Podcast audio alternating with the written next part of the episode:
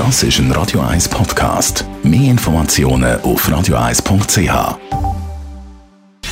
Gesundheit und Wissenschaft auf Radio 1. Unterstützt vom Kopfwehzentrum Irlande Zürich. www.kopfwww.ch Die Schweiz hat weltweit am meisten bestätigte Corona-Fälle pro Kopf. Das, weil bei uns täglich tausende Tests durchgeführt werden. Mehr dazu von Beat Glocker, Wissenschaftsjournalist von Higgs.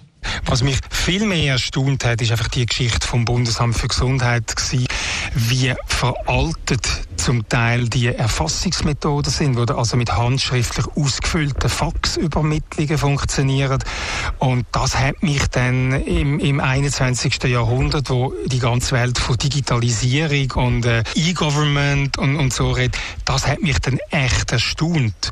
Und ja, wahrscheinlich hat das Bundesamt für Gesundheit Gründe, warum das es noch so ist.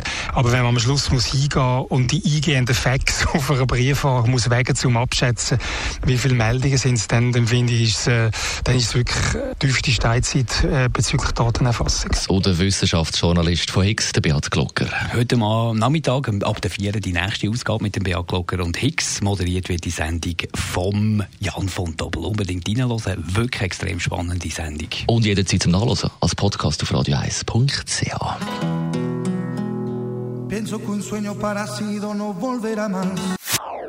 Das ist ein Radio 1 Podcast. Mehr Informationen auf radio1.ch.